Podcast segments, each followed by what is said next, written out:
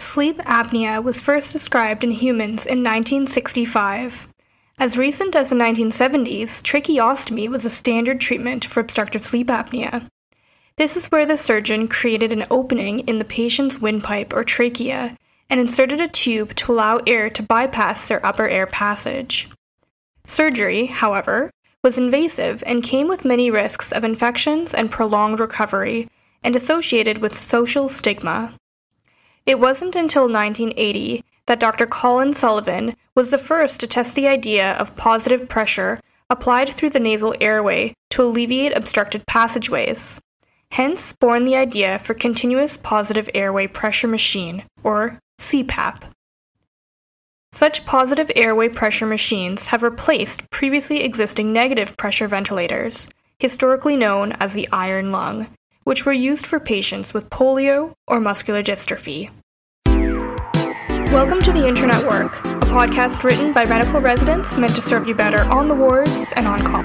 Today's episode is titled Take Your Breath Away Understanding Obstructive Sleep Apnea. Let us start with a clinical case. A 45 year old female teacher is concerned about progressive daytime fatigue. She complains of early morning headache, awakening unrefreshed from sleep, and remembers awakening multiple times each night for no reason. She wakes up with dry mouth at times. She has difficulty concentrating with teaching courses at school and needs to take daytime naps. Her BMI is 34 and she has uncontrolled hypertension despite being adherent to all her antihypertensive medications.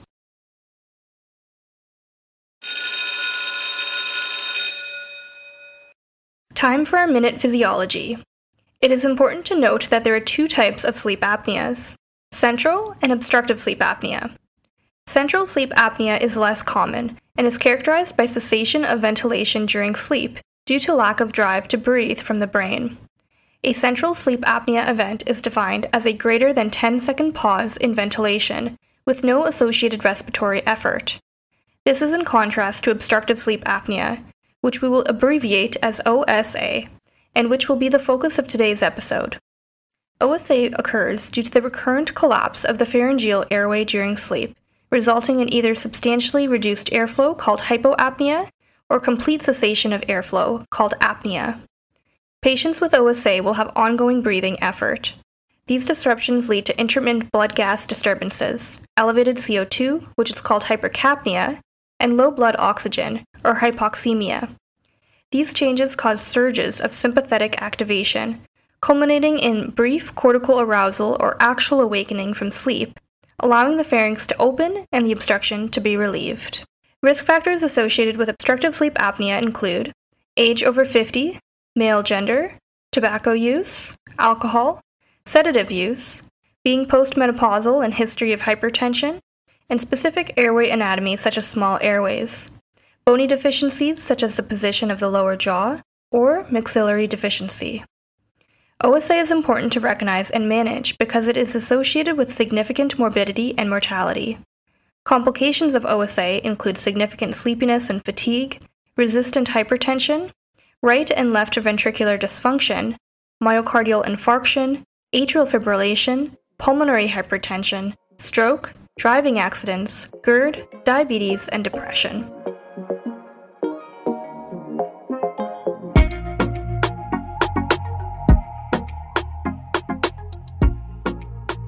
Let's talk about our approach. OSA is usually not a reason why patients come to the emergency department. Instead, it is usually diagnosed in a clinical setting, picked up incidentally in patients who are being worked up for excessive sleepiness or resistant hypertension. Or it can be picked up as something to screen for when you see patients in a bariatric bed or bariatric sized chair. Internists also usually screen OSA as part of their perioperative workup. A generalized approach includes considering other conditions that could mimic OSA presentation of daytime sleepiness and unrefreshing sleep, such as insufficient sleep as a result of sleep deprivation from poor sleeping hygiene, dysregulations of circadian rhythm due to jet lag or shift work, narcolepsy, which is characterized by vivid hallucinations at sleep onset, and cataplexy, which is defined as sudden loss of muscle tone, or other conditions contributing to daytime sleepiness, such as periodic limb disorder or restless leg syndrome, which is characterized as uncontrollable urge to move legs, most often at night while trying to sleep. OSA shares many overlapping risk factors for OHS, called obesity hypoventilation syndrome, which is defined as the combined presence of obesity, defined as body mass index above 30, with awake arterial hypercapnia of PaCO2 above 45 millimeters of mercury in the absence of other causes of hypoventilation. OHS is a diagnosis of exclusion, while OSA can be diagnosed with polysomnography, as we will discuss later. A detailed history includes asking about common symptoms seen in OSA, including asking about any witnessed reports of habitual, loud, disruptive snoring, any nocturnal gasping or choking, or apneic episodes witnessed where the patient stops breathing briefly. Morning headache is also a common symptom, which is related to increased levels of serum carbon dioxide during an apneic episode. You can also ask about their level of daytime sleepiness, which can be characterized by the Epworth Sleepiness Scale.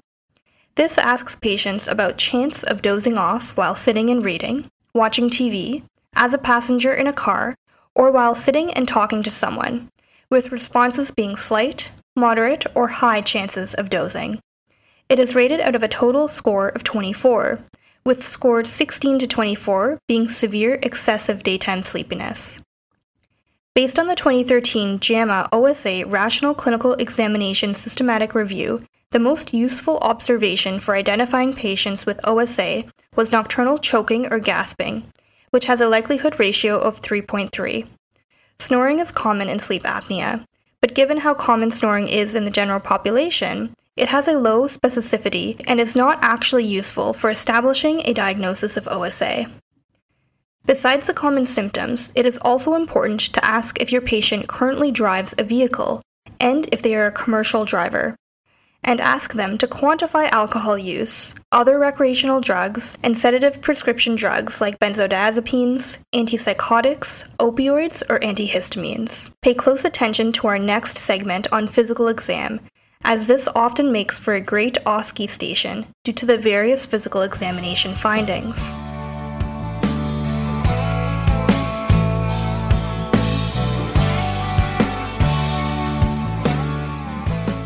On physical exam, first start with vitals.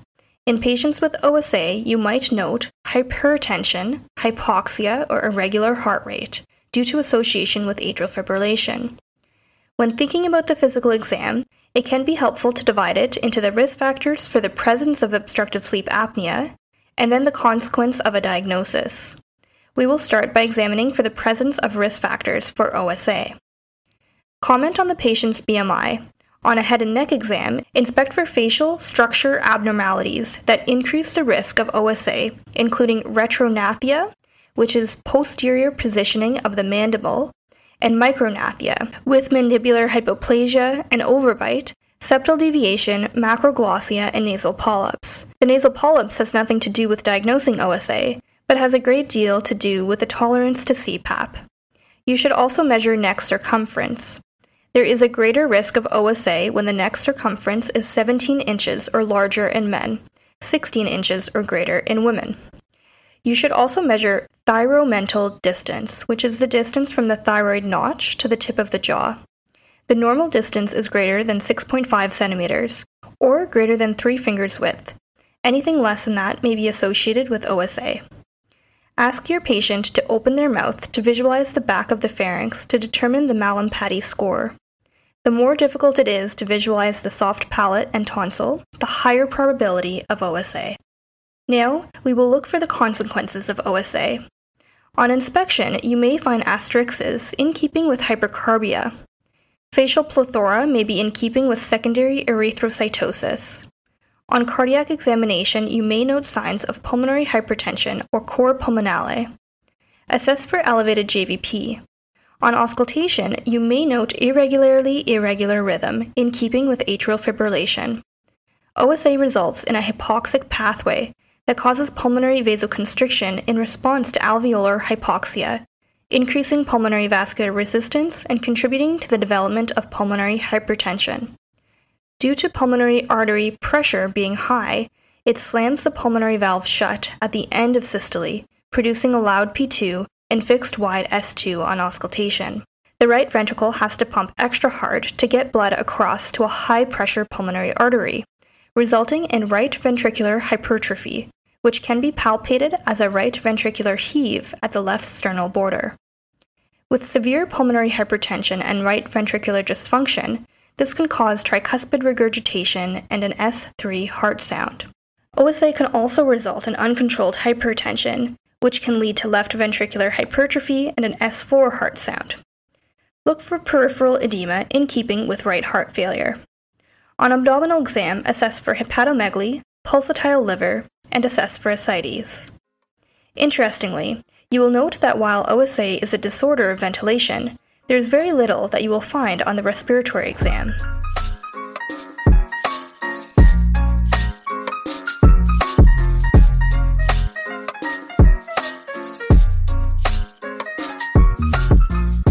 For investigations, you can consider sending blood work to check for TSH, electrolytes, lipids, HbA1c, and an ECG to investigate other coexisting comorbidities such as diabetes or renal dysfunction. An arterial blood gas may show elevated CO2. The Stop Bang questionnaire is also particularly helpful to determine if the patient has low, intermediate, or high risk for OSA. The questionnaire is an acronym for the following screening questions S. Snoring. Do you snore loudly enough that it can be heard through closed doors, or your partner elbows you for snoring so loudly? T. Tired. Do you feel tired, fatigued, or sleepy during the daytime? O. Observed. Has anyone observed you stop breathing or choking or gasping during your sleep? P. Pressure. Do you have or are you being treated for high blood pressure? B. BMI. Do you have a body mass index more than 35 kilograms over meters squared? Age. Are you older than age 50? N. Neck. Is your neck size larger than 16 inches? And G. Gender. Are you male? If there is a yes response to three to four of the questions, then the patient is considered intermediate risk. And if it was a yes response to five to eight questions, then the patient is considered high risk of OSA. The gold standard diagnostic test for OSA is a sleep study, also called polysomnography. During a sleep study, patients are connected to a variety of monitoring devices to measure heart rate, respiratory rate, inspiratory and expiratory airflow, chest wall movements, oxygen saturation, presence or absence of snoring, body position, any abnormal movements or vocalizations. Electroencephalographic activity and eye movements are also used to identify the stages of sleep. The most important piece of information the study provides is regarding the number of apneic and hypoapneic episodes. Apnea is defined as breathing cessation for greater than 10 seconds, and hypoapnea is reduced respiratory airflow by 30% with a 4% decrease in oxygen saturation. The number of apnea and hypoapnea events are recorded per hour of sleep to calculate the apnea hypoapnea index, or AHI. Mild OSA has an AHI of 5 to 15 per hour. Moderate OSA has an AHI of 15 to 30 per hour, and severe OSA is defined as an AHI of over 30 per hour.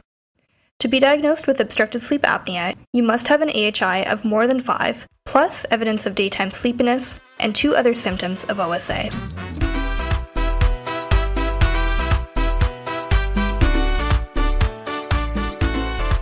Non pharmacological treatment is the first line in OSA and can be very effective. Patients should be counseled on weight loss, smoking cessation, avoiding CNS depressants, including sedative medications and alcohol, proper sleep hygiene, and treatment for nasal congestion. Encouraging patients to sleep in a non supine position may also have some mild benefit. For those individuals with mild to moderate disease, an oral appliance can be trialed, particularly those with retrognathia and with the ability to anteriorly advance their lower mandible. An oral appliance is essentially an oral mandibular device placed within the mouth to prevent the tongue from blocking the throat to help keep the airway open during sleep. The main choice of therapy for these patients with symptoms or asymptomatic individuals with severe OSA is a breathing device called Continuous Positive Airway Pressure Machine or CPAP. A CPAP machine delivers humidified air through the nose at a pre specified pressure, which stents open airways. This continuous pressure overcomes anatomical areas of collapse or obstruction, thereby preventing pauses in breathing. Compliance with CPAP therapy is defined as a minimum of four hours of use overnight for over 70% of the nights. BiPAP, called bilevel positive airway pressure, provides two levels of positive pressure, which augments the patient's ventilation and responds to changes in the recipient's breathing. It is normally started after an adequate trial of CPAP has been proven ineffective, and BiPAP has been shown to be more effective in the sleep lab. An alternative option, known as Auto Adjustable Positive Airway Pressure Machine, abbreviated APAP, may also be used for its ability to offer different pressure rates throughout sleep, based on how the patient inhales. This is particularly helpful in a hospital setting where the patient's home CPAP settings are unknown. In selected patients, other surgical options such as tonsillectomy or uvulopalato-pharyngoplasty can be offered. Physicians must also remember to report to the Ministry of Transportation, except for the following reasons. If the driver has untreated OSA with AHI of less than or equal to 20 events per hour, characterized as mild to moderate OSA, or the driver does not admit to experiencing excess sleepiness during major wake period, or the driver's OSA is being effectively treated.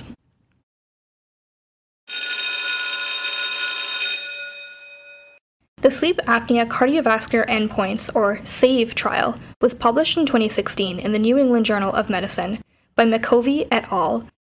Patients with known coronary artery disease or cerebrovascular disease and moderate to severe OSA were randomized to using CPAP versus usual care. A primary endpoint of cardiovascular outcomes after a mean of 3.7 years of follow up was measured. This trial reported that there was, in fact, no cardiovascular benefit of treatment using CPAP in patients with OSA who had pre existing cardiovascular disease and minimal sleepiness. However, there was a significant reduction in the secondary points of patient reported sleepiness, anxiety, and depression. An important limitation was that adherence to the use of CPAP was below accepted guidelines for adequate use, which is 4 hours per night. Hence, the significance of this result is still heavily debated. So, as a bottom line, treat sleep apnea in patients with multiple comorbidity, or symptomatic, and if there is significant desaturation, regardless of the degree, because the pathophysiology of all complications is the oxidative stress and the autonomic liability at sleep. Thank you for listening to today's episode. This episode was written by Dr. Jennifer D'Cruz, internal medicine resident, and reviewed by Dr. Alia Kashgari, respirology, and Dr. Karen Guekers, general internal medicine. The Intern at Work series was created by Allison Lai and developed by Zara Morali and Leah Karanopoulos. This podcast was recorded by Zara Morali and produced by Nathan Dupnik. Music production by Laxman Savantha Mohan. If you liked this podcast, please like and subscribe at wherever you get your podcasts. Also check out theinternatwork.com for an associated infographic. Thanks for tuning in, and we hope to see you again soon.